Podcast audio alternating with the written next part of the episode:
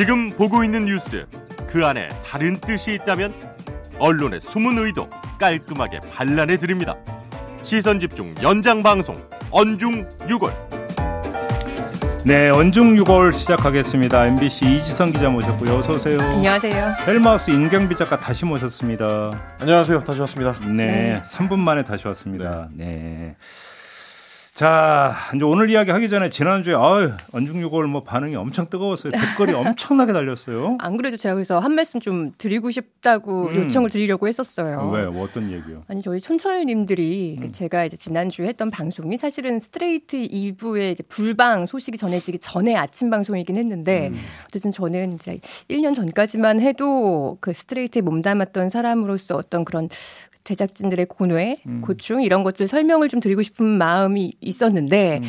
이게 우리가 비평 프로그램이잖아요. 근데 비평을 먼저 하고 그걸 좀 덧붙였으면 좋았을 텐데 음. 약간 선후 관계가 바뀌다 보니까 음. 우리 촌철님들이 좀 불편해하시는 분들이 많았던 것 같고 음. 저도 제가 다시 보기 하니까 제가 좀 어, 이게 좀 순서가 바뀌었구나.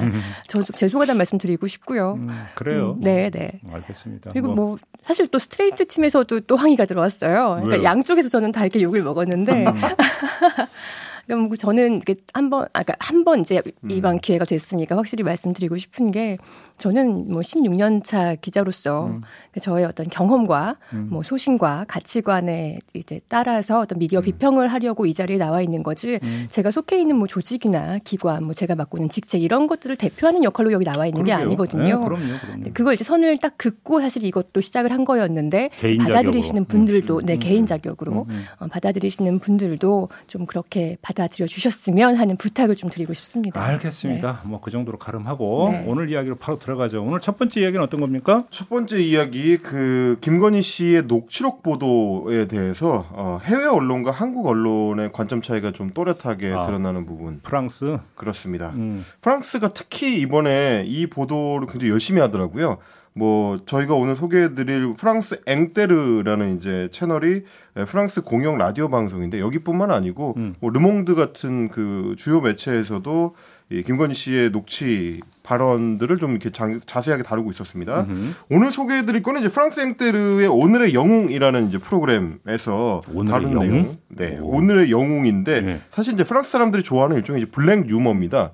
비꼬기 위해서 실제로 영웅을 소개하는 경우도 물론 있지만 대부분의 경우에는 이제 시사의 중심이 된 인물들 그 중에서도 국제적으로 화제가 된 인물들을 비꼬는 용도로 음. 이제 많이 풍자하는. 아 네. 그럼 트럼프 같은 사람이 많이 등장했겠다. 그렇습니다. 어, 그죠? 어. 예전에 아, 보니까 한 달에 한 번은 꼭 나왔더라고요. 네. 아, 트럼프가? 네. 어, 예, 예. 어떤 그림인지 대충 알겠네. 어. 그렇습니다. 그래서 이제 김건희 씨의 발언 중에서도 이 해당 언론 해당 프로그램에서는 주로 언론인 탄압에 대해서 좀 집중을 해서 언급을 했습니다. 아, 내가 권력 잡으면 음. 가만두지 않겠다 그거? 그렇습니다. 네, 네. 그래서 뭐 진행자인 다니엘 모린이라는 그 방송인 같은 경우는 뭐 한국의 대통령 후보 부인이 남편과 자신을 비판하는 언론인들을 감옥에 넣기 위해 최선을 다하겠다고 말했다. 이런 식의 이제 표현을 사용을 했고요. 김건희 씨 그런 표현을 안 내니 그렇게 비꼰 거죠? 그렇게 비꼰 거죠. 네. 그리고 이제 어, 반어법으로 좀 우스꽝스럽게 묘사하는 부분을 많이 했는데 음. 그 이제 언론인에 대해서 대체로 일반 국민들의 여론이 좋지 않다는 거를 오히려 좀 역이용을 해가지고 음. 어 김건희 씨는 언론을 어떻게 다뤄야 하는지를 잘 아는 사람 같다 음. 이렇게 표현하기도 했고 언론인들이 대통령을 계속 비난하면 어떻게 일을 할 수가 있겠느냐 대통령 일을 못한다 모두 감옥에 집어넣어 버리는 거 좋은 아이디어인 것 같다. 다 이게 반어법인 거잖아요. 아, 다 반어법입니다. 그래서 마지막으로 사실 기자들은 민주주의 발전을 방해하는 사람들이다. 김 씨의 방식을 아, 프랑스에도 도입할 필요가 있다. 우리가 음. 수입할 필요가 있다. 음, 음. 이런 식의 표현을 하기도 했습니다. 음. 그러니까 전부 이제 반어법이고 좀 비꼬는 용도로 이제 음. 그 표현을 해서 굉장히 좀 이제 코믹하게 비판을 하는 이런 방식을 취했습니다. 음. 근데 이제 정작 그 다른 매체들, 그러니까 해외 매체들은 주로 언론에 대한 김건희 씨 언론관을 굉장히 중요한 요소로 보고 어, 대통령의 영부인이 될 수도 있는 사람의 발언으로는 이제 굉장히 부적절하다. 이 부분에 굉장히 초점을 많이 맞췄는데 우리 언론들이 녹취록의 어느 부분에 초점을 맞추고 있는지를 비교를 해보면 그 차이가 좀 두드러집니다. 음. 어, MBN, 세계일보, 한국경제, 뭐 도, 조선일보, 동아일보 등등의 매체들은 어디에 초점을 맞췄느냐? 밥을 누가 하느냐에 맞췄습니다. 그래서 이제 김건희 씨 발언 중에서 나는 밥을 아예 안 한다. 남편이 다 한다라는 발언을 제목으로 기사의 제목으로 뽑으면서 일제히 보도를 했는데 어, 내용도 좀 천편일률적으로 비슷했습니다. 어, 김건희 씨가 한 스님으로부터 들은 말이라면서 전했던 어, 나는 완전 남자고 성렬이는 여자다. 어, 당신은 완전 남자고 성렬이는 여자다. 이렇게 했던 발언을 기사에서 또 중요하게 다뤘습니다. 어, 이런 발언들이 대선에서 과연 유권자들에게 필요한 공적 정보인지 그게 일단 좀 의문인데 포털에서도 굉장히 좀 관심을 많이 받았었고요. 이 발언들에 대한 다른 이 셀럽들의 반응도 중요하게 다뤘습니다. 네. 진중권 전 교수가 어, 밤 누가 하느냐 이게 험담이냐 미담이냐 음. 이렇게 평가를 했던 거라든지 추미애 전 장관이 어, 무속으로 성 정체성이 바뀌었다. 굉장히 좀 해괴한 발언인데 이제 이런 것들을 중요하게 다룬 게 채널 A, 한국경제, 매일경제, MBN 같은 다수 매체들이었습니다. 아니 저는 그 문제도 다룰 수 있다고 생각을 해요. 어떤 가사에 대해서 후보가 어떤 생각을 하고 있는가가 음. 그래서 그러니까 만약에 대통령이 된다면 이제 그 가정 정책이나 이런 데서 반영이 될 수가 있는 거 저는 이것도 그러니까 그 저기 언론이 니까 주목할 수 있다고 생각을 하는데 네. 이게 주목한 게 문제가 아니라 요걸 주목 안 한 게 문제인 거죠. 다른 걸 주목 안 한 게 문제인 그렇죠. 거죠. 더 중요한 걸. 그러니까 지난주에도 저는, 말했잖아요. 이거 언론이 먼저 제기했어야 네. 되는 문제잖아요. 사실. 맞습니다. 저는 이것도 어떤 보수 진영의 지- 전략적인 부분이 투영돼 있지 않나라는 생각도 조금 들었던 게 뭐냐면, 그러니까 어차피 윤석열 후보를 뽑을 자- 유권자는 이재명 후보를 뽑지 않을 것이다. 어떤 상황이 되더라도. 그런데 이 영부인 후보자, 그러니까 대선 후보자의 배우자 리스크 때문에 투표를 안 하게 될 가능성. 이거에 대한 리스크가 있잖아요. 그렇죠. 근데 여기서 김건희 씨의 girl crush 이미지를 더 돋보이게 하면서 그러니까 뭐 나는 밥을 하지 않는다. 뭐 이런 어떤 좀뭐 대장부적인 면 이런 것들을 부각을 하면서 뭐 이재명은 뽑지 않지만 윤석열 후보를 뽑을 사람 중에 무투표, 투표장을 가기 싫어할 사람들을 독려하는 그러니까 어. 어떤 그런 전략도 있지 않을까. 그러니까 김건희 씨의 이미지를 호감형으로 바꾸는 그런 전략도 있지 않을까 라는 생각도 들더라고요. 그거는 확실히 어떤 부분을 같이 봐야 되느냐 하면 후속 기사들이 이제 또 어디에 초점을 맞추고 있는지 같이 보면 좋을 것 같은데 말씀하신 것처럼 어 이제 굉장히 가정적인 사람이다라는 거를 강조하는 기사를 앞에 쓴 뒤에 그 여초 커뮤니티의 반응들이라고 네. 전달한 후속 기사들이 네. 굉장히 좀 흥미로웠습니다. 그러니까 네. 여초 커뮤니티를 들어가 봤더니 거기에서도 그런 식으로 윤석열 후보가 가정적이고 반려동물을 아끼는 사람이다. 그래서 우리가 지지할 만하다라는 의견들이 많이 올라온다는 기사를 후속으로 다뤘기 때문에 네. 네. 굉장히 좀 흐름을 볼 수 있는 그런 측면이 girl crush. 이미지를 만들기 위한 흐름의 그렇죠. 일종일 수도 있겠다는 생각이 들었습니다. 그리고 또 한 포인트가 어, 소위 말하는 윤석열 후보와 김건희 씨의 무속 논란에 음. 대해서 음. 우리 언론들이 어, 과연 비판을 제대로 하고 있느냐, 혹은 어, 비판을 제대로 하고 있지 못하다면 왜 못하느냐 이제 이런 부분입니다. 네. 그 매일신문에서 이제 기사를 하나 냈는데 류동학 해명 학술 원장이라는 분, 어 이제 뭐 이 명칭은 이렇습니다만 이제 일종의 역술인이고요. 이분이 예언을 했다. 윤석열로 단일화 후에 정권 교체 된다. 이런 제목의 기사입니다. 매일신문 유튜브에 이분이 출연을 해가지고 어, 인터뷰한 내용을 인용한 건데 윤 후보가 문재인 정권의 실망에 정권 교체를 바라는 민심을 잘 모아서 대통령이 될 것이다. 그리고 안 후보 안철수 후보는 이번에도 역시 단일화의 희생양이 될 거고 지난해 4.7 서울시장 재보궐선거처럼 보수 승리의 밑거름이 될 것이다.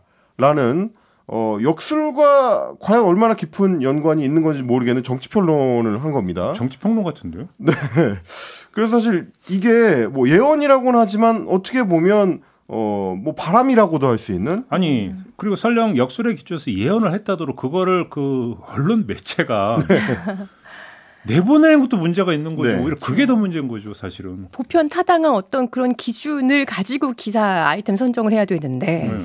이런 어떤 무속인의 음. 어떤 점괘 이런 것을 기사의 어떤 주제로 잡아서 기사를 쓴다는 거는 언론이 그러니까 양해해야 예를 될 들어- 부분인데. 그러면 지금 예를 들어서 그러니까 저희 그 시선 집중해서 특정 예수 역술인을 그러니까 해서 아 이번 대통령 누가 될 것 같아요라고 인터뷰하면 그 방송 심의에 걸립니까 안 걸립니까? 당연히 문제 걸리죠. 있죠. 네, 당연히 걸리죠. 왜냐하면 아 그러니까 네. 그러니까 이게 지난 2012년에 기억하시겠지만 그 당시에 종편이 출범하고 초기에 음. 굉장히 자극적인 시사 방송을 많이 만들 때 정말 역술인들이 종편 시사 프로그램에 엄청나게 많이 나왔습니다. 아 그랬었나요? 엄청나게 많이 나왔고 그때 또 대선이 걸려 있었기 때문에 대선 결과를 맞추는 방송이 많이 나왔어서 방송심의위원회에서 엄청 제재를 많이 당했거든요. 음. 근데 이제 이 행- 양태가 사실은 2022년에 한 10년 주기로 다시 좀 돌아온 그런 상황인 거죠. 아, 그러니까 이게 뭐 신문이냐 방송이냐가 중요한 건 아니잖아요. 사실. 그렇죠. 네. 언론에서 이거를 주요 기사로 뽑을 이게 주제가 되느냐, 인터뷰가 되느냐 이 문제인 건데 그렇죠. 뭐 그것도 뭐 사실 예전에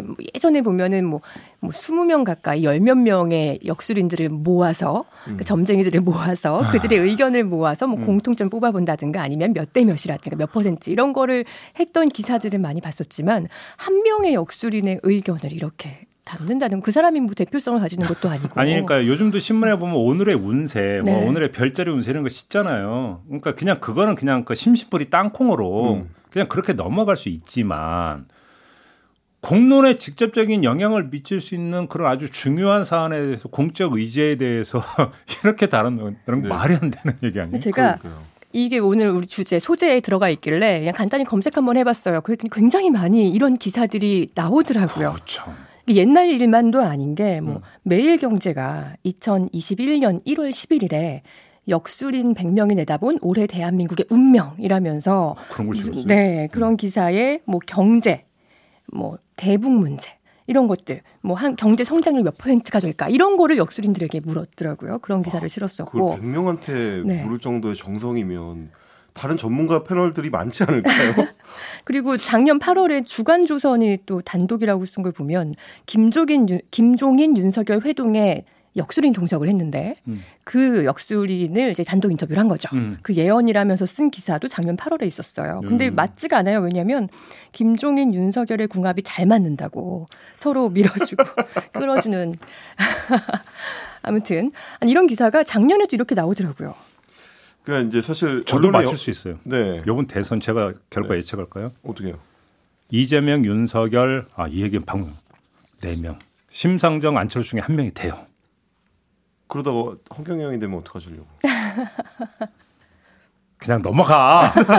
네 명 중에 한 명이 돼요. 저도 분명히 예언했어. 알겠습니다. 오케이? 네, 음. 그렇게 알도록 하겠고요. 음.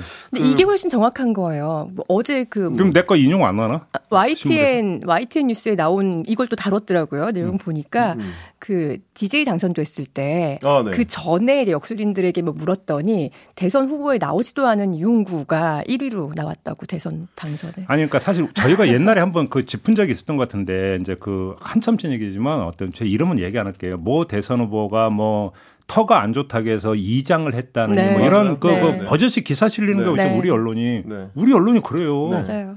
그래서 실제로 뭐 물론 이제 그 무속 신앙도 뭐 종교의 일종이니까 뭐 믿으시는 분들이 있는 거는 자연스러울 수가 있는데 일반인이 전 보는 거야 뭐라고 하겠습니까? 맞습니다. 매체에서 이런 정치 관련된 그것도 대선 관련된 이야기를 다루면서 이런 식의 이제 보도 행태를 여전히 유지하고 있는 거 2022년에는 조금 반성이 필요할 것 네. 같고요. 올해 반대편에 이, 어, 어, 이번 주에 반대편에서 좀 화제가 됐었던 음. 칼럼은 동아일보의 송평인 칼럼입니다. 네. 어, 뭐라고- Shamanist Lady라는 제목이었는데 네. 어, 김건희 씨에 관련된 그 문제를 다루면서 음. 뭐 굿을 하든 점을 보든 이 본인이 삶에서 어, 떤 태도를 가졌느냐가 중요하다 이제 이런 부분을 지적을 하면서 음. 어, 무녀에게 국정을 맡겼다가 이제 나라가 망조가 들게 했었던 이제 조선 시대의 그 퍼- 퍼스트 레이디들의 사례들 음. 뭐 민비라든지 이런 몇 가지 사례를 들면서 어 이제 앞으로 혹시 영부인이 될 수도 있는 사람으로서 이 무속과 관련해서는 좀 납득할 만한 처리가 필요하다. 이제 이런 비판의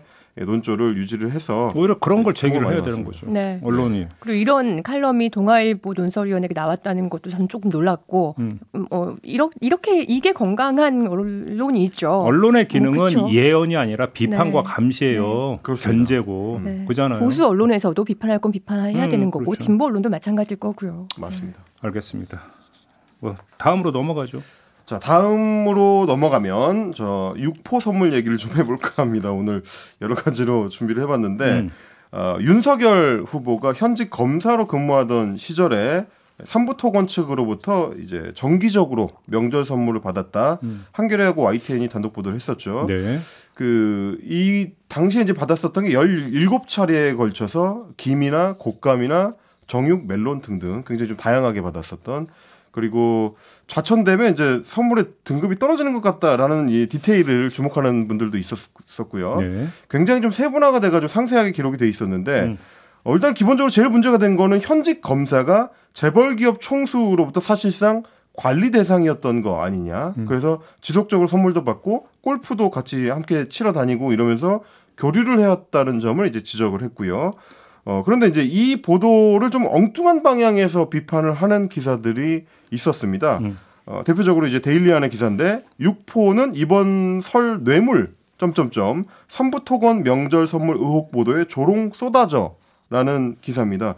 어, 조롱이 이 단독 보도들에 쏟아졌다는 내용인데 그러니까 선물의 내용이 좀 자잘하다. 여기에 좀 초점을 맞추면서 뭐 이런 것까지 문제 삼냐 이런 이런 취지입니까? 그렇습니다. 뭐 멜론이나 뭐 곶감 같은 거, 김 같은 거 이렇게 문제 삼는 게 어, 좀 무리한 보도였다 라는 내용입니다. 그걸 문제 삼은 보도는 아니었잖아요.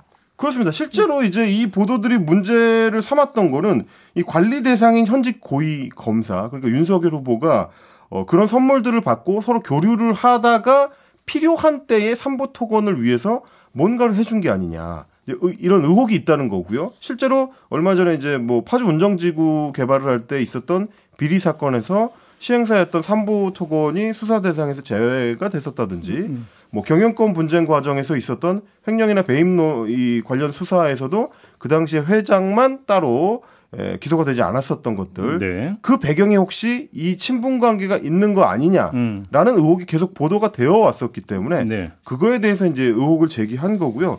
근데 이제 데일리안 보도 같은 경우는 어디에 초점을 맞췄느냐면 어, 또 진중권 전 교수의 페이스북입니다. 네. 어, 진 교수, 진정 교수가 이제 페이스북에 올린 글에 보면 뭐 자신이 이번 명절을 앞두고 받은 선물들을 이렇게 쭉 늘어놓고 보시는 것처럼 뭐 김이나 뭐 전복이나 홍삼, 육아 뭐 이런 것들을 사진을 찍어가지고 올리면서 이번 설에 제가 받은 뇌물 리스트입니다. 이렇게 이제 비꼬는 글을 올린 겁니다. 그게 이제 뭐 나도 이렇게 명절 선물 받는데 이게 뭐 대단한 일이냐? 라는 식으로 어, 비꼬는 내용이고 뭐 유창선 시사평론가 같은 경우도 김 세트가 찍힌 사진을 업로드를 하면서 동네 마트 앞을 지나가다가 김을 보고 든 생각. 내가 윤석열이었으면 삼부토건 압수수색 들어갔다. 라고 이제 비꼰 건데 근데 진중권 씨나 유창선 씨는 공인이 아니잖아요. 공직자가 아니잖아요. 그렇죠. 그러니까 네. 그 비교하실 필요 없고요. 첫 번째는. 네. 그다음에 두 번째는 아, 그 형식적으로 보면 아마 그 저 시점이 김명란법이 시행되기 전일 거예요. 전입니다. 전이기 때문에 그래서 이제 선물 가액 그러니까 기준이라고 하는 것이 없기 때문에 음. 사실은 그 비싸냐 싸냐는 논할 수가 없어요. 그렇죠. 논할 수가 없지만 김명란법이 제정이 되면서 공직자에 대한 선물 가액을 한 한도를 정해버렸잖아요. 네. 그 취지가 뭔지를 봐도 사실은 이야기될 부분이 있죠. 엄밀하게 놓고 보면. 그렇죠. 근데 이제 그런 건 둘째 치고 그 보도가 제기돼 하고자 했던 것은 지속적으로 선물을 요구할 정도로 둘이 지속적인 관계를 맺고 있었던 네. 거냐 아니냐. 맞아요. 그렇습니다. 네. 그래 만약에 지속적인 관계를 맺고 있었다라고 한다면 거기서 단순히 그냥 명절에 인사고 그러니까 하는 이 수준이었냐 아니면 다른 게 있느냐 공직자가 공직을 수행하는 과정에서 뭔가 영향을 미친 게 있느냐 없느냐 이걸 캐기 위한 단서잖아요. 맞습니다. 그러니까 관계의 지속성이 있었느냐 없었느냐를 캐기 위한 초점은 그거잖아요. 그리고 10여 년 음. 전에 제가 2년 차인가 3년 차 기자일 때였을 거 사회부 기자였을 거예요. 음, 제가 그때 한 특정 대기업에 대기업에 그 설 추석 명절 할인을 입수한 적이 있어요. 음. 근데 거길 보니까 그 회사의 본사가 위치하고 있는 그 지역에 지역 세무서 음. 지역 세무서에 말단 9급 공무원까지 총망라돼서 선물을 보내고 있더라고요. 사실 그때는 김영란법 시행 전이었죠. 네. 하지만 저는 이게 기사 가치가 됐다고 주장했던 거는 음. 김영란 그 선물 가액이 중요한 게 아니라 이 세무 조사는 가장 기업들에게 무서운 맞아요. 거잖아요. 네. 구급 말단 공무원까지 수백 명을 관리하고 있었다는 것. 뭐 1급부터 쭉 그거 자체가 굉장히 기사 가치가 있다고 봤었고 음. 물론 그 당시에 뭐 말도 안 되는 이유로 보도는 못했습니다만은 그러니까 그와 같은 맥락인 거죠. 검사를 음. 나랑 직접적인 아주 큰 인연이 없는 검사까지 망라해서 관리를 했고 게다가 뭐 그러니까 선물 가액을 갖고 따지는 것 자체가 지금 말이 안 되는 상황이라는 겁니다. 그러니까 네. 저 기사 뒤져보면요. 제가 하나만 그 귀띔을 해드리면 언론이 앞다투어로 달았던 기사 중에 하나가 어떤 게 있냐면 명절 때마다 나왔던 계절성 기사가 있어요. 국회의원회관 로비에 선물이 쌓여 있다. 그렇죠. 네. 네.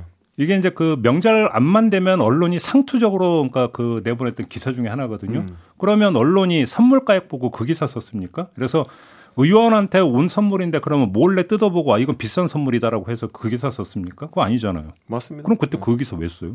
그러니까 그리고 생각을 해보시면 그러니까 이게 꼭 이 이미 정치인이 된 윤석열 후보뿐만이 아니고 특수통 검사 중앙 대검에서 근무하는 특수통 검사가 있는데 그 특수통 검사라는 건 기본적으로 재벌들의 이제 경제 비리나 혹은 어 정치인들의 비리를 검사하는 게 가장 중요한 임무 중에 하나인 그럼요. 특수통 검사가 정기적으로 건설 회사의 총수로부터 이 선물을 받고 그 사람하고 정기적으로 골프를 치면서 관리를 받아왔다는 사실이 윤석열이 아닌 다른 검사라도 만약에 드러났다면 그게 문제가 안 되느냐. 이걸 대입을 해보면 당연히 얘기가 될 수밖에 없는 아니 거죠. 그러니까 예를 들어서 아까 이제 그 3부에서 잠깐 다뤘고 어제도 다뤘는데 윤석열 후보 장모 최모 씨의 2심 재판과 무죄를 때렸잖아요. 그 다음에 나왔던 게 이제 서울 고등부분 예규에 보면 연고 관계가 있으면 재판장과 변호사가 네.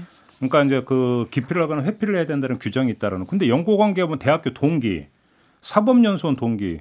옛날에 그 사법고시 있을 때 사법연수원이 뭐 천 명 이러지 않았나요? 맞아요. 한 기수가? 네, 맞아요. 그러면 거기서 친한 사람도 있고 그냥 얼굴도 모르는 사람도 있을 수 있잖아요. 네. 하지만 근데 같은 기수면 연고 관계로 놨잖아요. 그렇죠. 그러면 피하라고 했잖아요. 네. 그럼 왜 피하라고 했겠어요? 그러니까, 화- 그러니까 얼마나 친한지 확인이 안 되면 그런 연주를 타고 들어와서 공적인 행위에 판결에 영향을 미치면 안 된다라는 경계심을 깔고 그 얘기로 만든 거잖아요. 맞습니다. 그 원래 입각해서 저거를 보면 되는 거잖아요. 뭐가 어렵게 생각을. 근데 왜 음. 선물가액 가지고 뭐 이렇게 조롱하고 이럴 이유가 뭐가 있어요? 그러면서 지금 전 너무 충격을 받은 게 음. 어, 나에게 이 정도 가볍게 선물밖에 보내지 않았으니 오히려 수, 수사를 해야 되는 거 아니었냐 이런 음. 반응이 나왔다는 게 너무 충격적인 거예요. 그러니까 유채선 그 기업을 삼부토건을. 오히려 수사했어야 되는 거 네. 아니냐. 겨우 이거밖에 안 보냈느냐. 네, 이거밖에 안 이런 보냈네. 얘기죠. 그뭐 근데 그냥 뭐 조롱한 거니까 네. 뭐 그런 차원으로 아까 얘기했던 반어법 네. 뭐 그런 거로 그냥 이해를 하면 되긴 하겠는데 그리고 또 하나 또 이제 중요한 맥락이 있었던 이유가 뭐냐면 윤석열 후보가 이 문제에 대해서 이제 삼부토건을 그동안 수사에서 제외시켜 준 거 아니냐라는 의혹이 제기될 게- 때마다 했던 얘기가 10년간 삼부토건 회장을 만나거나 통화한 사실이 없다. 그러니까 교류가 이미 끊어진 지 오래됐다라는 식의 해명이었는데 문제는 선물을 받은 날짜로 기록돼 있는 것만 2015년까지가 있습니다. 그러니까 일단 해명 자체가 어, 어떻게 보면 이제 거짓이었던 셈이라서 이런 부분을 좀 지적하고 비판을 해 들어가야 되는데 오히려 언론 매체가 이 비꼬고 이제 비웃는 그 사인의 페이스북을 인용하는 데만 이 보도가. 나왔던 계기가 이제 그 윤석열 후보 그렇게 이제 했는데 또 김건희 씨는 녹취록 보면 가족 같은 관계다 뭐 네. 이렇게 하니까 그렇죠. 부부 사이에서 지금 이제 그 삼부토건 그조 회장에 대한 관계 얘기가 서로 다른 거잖아요. 그러면 그 또 다른 이유를 맞습니다. 찾아볼 수 있는 거고 그러면 누구 말이 맞느냐? 네, 그 왕래가 맥락에 어- 있어서는 굉장히 중요한 기사인 거죠. 그렇죠. 그 단서인 거죠, 단서. 네. 왜그 뭐 이 선물을 받았느냐라는 문제 제기가 초점이 아니잖아요. 그렇죠. 그 네. 기사에 있어서는. 그럼 알 텐데. 그렇죠? 알겠습니다. 자, 마지막 이야기로 넘어가죠. 마지막 이야기는 이제 백신 패스 그리고 집단 감염과 관련된 이야기인데요. 음. 어, 더 팩트에서 낸 기사 제목이 이렇습니다. 위험한 안동시 백신 패스한 10대 73명 전원 집단 감염이라는 기사 제목인데 음. 일단 뭐 아무리 집단 감염이 일어났다고 해서 안동시를 이제 위험하다라고 표현하는 게 이제 적절한지 일단 이거는 어, 1차적으로 좀 문제를 삼을 만할 것 같고요. 또 하나는 안동시에서 이 10대가 73명 전원 감염이 됐다. 집단 감염이 일어났다라는 그 기사 제목이 실제 내용하고 다르다는 겁니다. 음. 기사 제목과 기사 내용이 다르다는 얘기인데 어, 실제 내용을 보면은 이렇게 돼 있어요. 일단 지난 25일에 안동시의 확진자 같은 경우는 A 요양병원 연관된 사람이 이제 13명이고요. 지역의 주점이나 포차와 관련된 43명, 그 뭐 기타 등등해서 모두 이제 73명. 이 숫자는 맞는데 여기서 지금 요양병원 연관자가 이미 13명이 들어가 있기 때문에 어 73명 73명 전원이 10대라는 기사 제목은 일단 틀린 게 됩니다. 숫자가 안 맞아요. 이게 그 틀린 얘기가 되는 거라서 이게 도대체 어떻게 됐길래 기사의 제목하고 내용이 안 맞느냐 싶어서 다른 기사를 찾아봤더니 전혀 엉뚱한 숫자가 나옵니다. 다른 기사를 보면 실제 집단 감염이 드러난 10대는 어, 한 주점에서 밀집 파티를 했었던 58명인 거라서 어 이제 더 팩트의 기사 제목 같은 경우는 그냥 아예 그냥 틀린 게 되는 어제 저도 그 이제 관련 뉴스를 봤더니 이제 뭐 거기 들어가서 뭐 마스크 벗고 막 춤추고 막 이랬다면서요. 그렇습니다. 뭐 그 영상이 나오던데. 사진도 이제 영상에서 하나 이제 캡처를 해가지고 가져와 봤는데 음. 뭐 보시면은 사람들이 완전히 이제 빼곡하게 차 있는 저렇게 좁은 공간 안에서 뭐 음악이 굉장히 크고요. 음. 그러다 보니까 뭐 이렇게 테이블 위에 올라가서 춤추는 사람들도 음. 있고 뭐 이런 식으로 이- 돼 있었고 심지어 손님들이 대부분 이제 마스크 착용을 안 하고 따닥따닥 붙어서 거리두기가 지켜지지 않는 그런 모습이었습니다. 그러니까 이제 뭐 기사에 나온 것처럼 백신 패스 인증을 하고 들어가긴 했지만 저렇게 전혀 이 거리두기가 안 지켜지는 상황에서는 오미크론처럼 감염력이 높은 변이에 대해서는 이제 별로 이제 소용이 없는 경우들이 생길 수가 있어서 음. 그런 정황들을 좀 같이 해설을 해줘야 되는데 음. 더 팩트 기사 같은 경우는 어 이제 10대들이 전원 집단 감염이 됐다라는 점을 좀 강조해서 제목에 뽑기 위해서 정확한 사실관계는 오히려 좀 무시당한 그래서 오히려 제목 자체가 오보가 된 상황이라고 좀 할 수 있겠습니다. 위험한 안동시라고 그렇게 이제 그 규정할 이유가 없는 거죠. 그렇습니다. 네. 아니, 실제 뭐 저는 내용하고 다르고요. 사진을 보면은 어떤 이렇게 좀 위험성을 경고하고 싶은 언론의 음. 어떤 그 의도가 그것만 담겨 있다면 이해를 하겠는데 지금 제목부터가 숫자가 틀렸다는 거 아니에요? 10대가 지금 73명이 아니라는 거잖아요. 그럼 이거는 제목부터 오보인 건데 네. 사실 이런 숫자 기본적인 팩트 확인은 언론의 기본 중의 기본인데 제가 지금 방금 검색을 말씀하셔서 검색을 해봤거든요. 네. 아직도 이 기사가 그대로 떠 있어요. 숫자의 그 수정 없이. 왜냐하면 굉장히 장사가 잘 된 기사거든요. 어. 댓글만 천한 3, 400개가 달려 아? 있으니까 굉장히 조회수가 많이 나온 기사입니다. 이건 정말 언론인의 기본 양심도 저버린 이런 기본 팩트잖아요.